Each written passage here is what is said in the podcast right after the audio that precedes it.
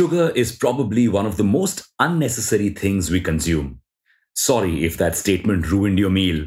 There's sugar in your tea, your coffee, your Horlicks and Bournvita, your cereals, and even your bread. It is basically impossible to escape sugar. And we've already talked about the impact of this sugar on our health and how India got addicted to it yesterday. But today, we're talking about how the world got addicted to sugar and what would the scenario be if India and possibly the world stopped consuming sugar. Welcome back to Revolution Read On, a daily podcast where we break down one story from the world of business and finance. Click on the subscribe button to never miss an update from us. Here's your story for today. The knowledge of sugar spread like wildfire from India and got the Europeans and the rest of the world hooked. But before sugar came, the world still ate sweetened food. Instead of refined sugar, they either used honey or agave, plant based sweeteners. But once sugar plantations became common, sourcing sugar was much cheaper and easier than honey. Plus, sugar has a superpower it isn't just a sweetener, it is also a preservative. So soon, a lot of packaged food companies began using sugar to increase the shelf life of their products. And this had an unintentional advantage. People ate these sugar laden treats, their brains released dopamine, and they got hooked to these products. This resulted in us consuming more and more packaged food, compromising our body, brain, and our teeth. It also makes you more obese, increasing risk of diabetes and heart diseases. Concerned now? Then you may be more receptive to our next idea quitting sugar for good. Now, a lot of you may be ready to revolt at this idea. Think about the farmers, think about the sugar mills, think about the job losses caused if we quit sugar.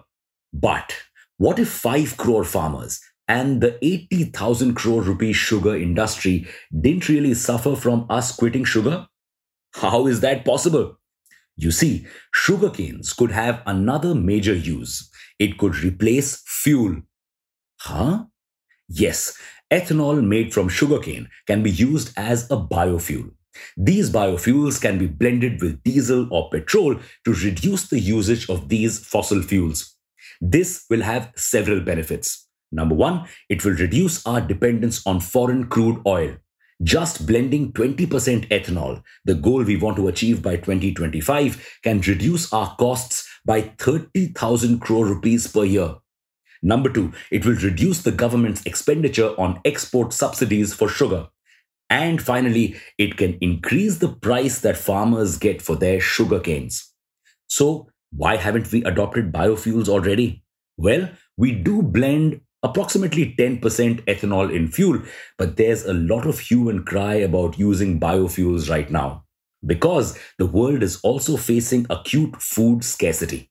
So many countries are strictly against using food for making fuel. But if we use sugarcane purely as an energy crop, some of these concerns could be abated.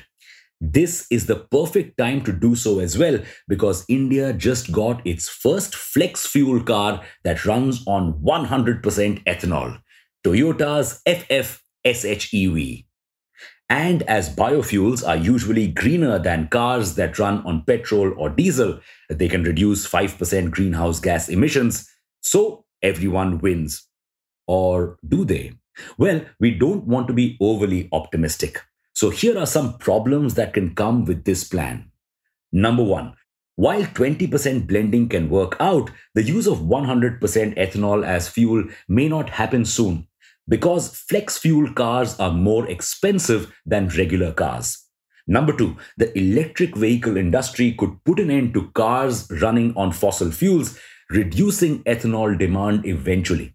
That's because the world is now concerned about climate change and while biofuels can reduce emissions by 5%, EVs can reduce emissions by almost 65%.